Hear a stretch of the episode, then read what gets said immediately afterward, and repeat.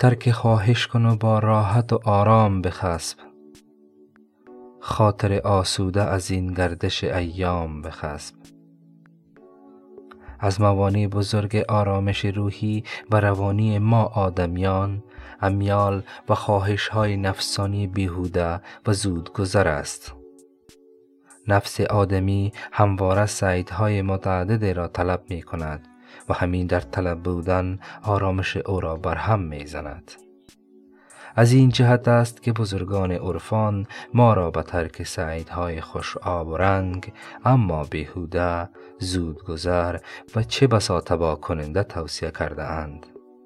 بی تردید خردمندانه نیست آدمی در جستجوی سیدی باشد که گمان می کند برای او لذت بخش است و چند سباه او را خوش می کند اما ماندگار نیست و با آرامش روحی او در تضاد است روح و روان انسان از جسم او مهمتر است چرا که روح و روان تاثیر بیچون و چرا بر جسم دارد ریشه بسیار از امراض جسمی و روحی در استراب است که همین خواهش های بیهوده نفسانی در آدمی ایجاد می کند. گرچه به اقتضای ویژگی های بشری نمی توان کاملا مانع آمدن این خواهش ها شد اما خداگاهی و در پرتو آن از صافی گذراندن این امیال و سالم را از ناسالم جدا کردن شرط عقل و حفظ سلامت روح و روان است.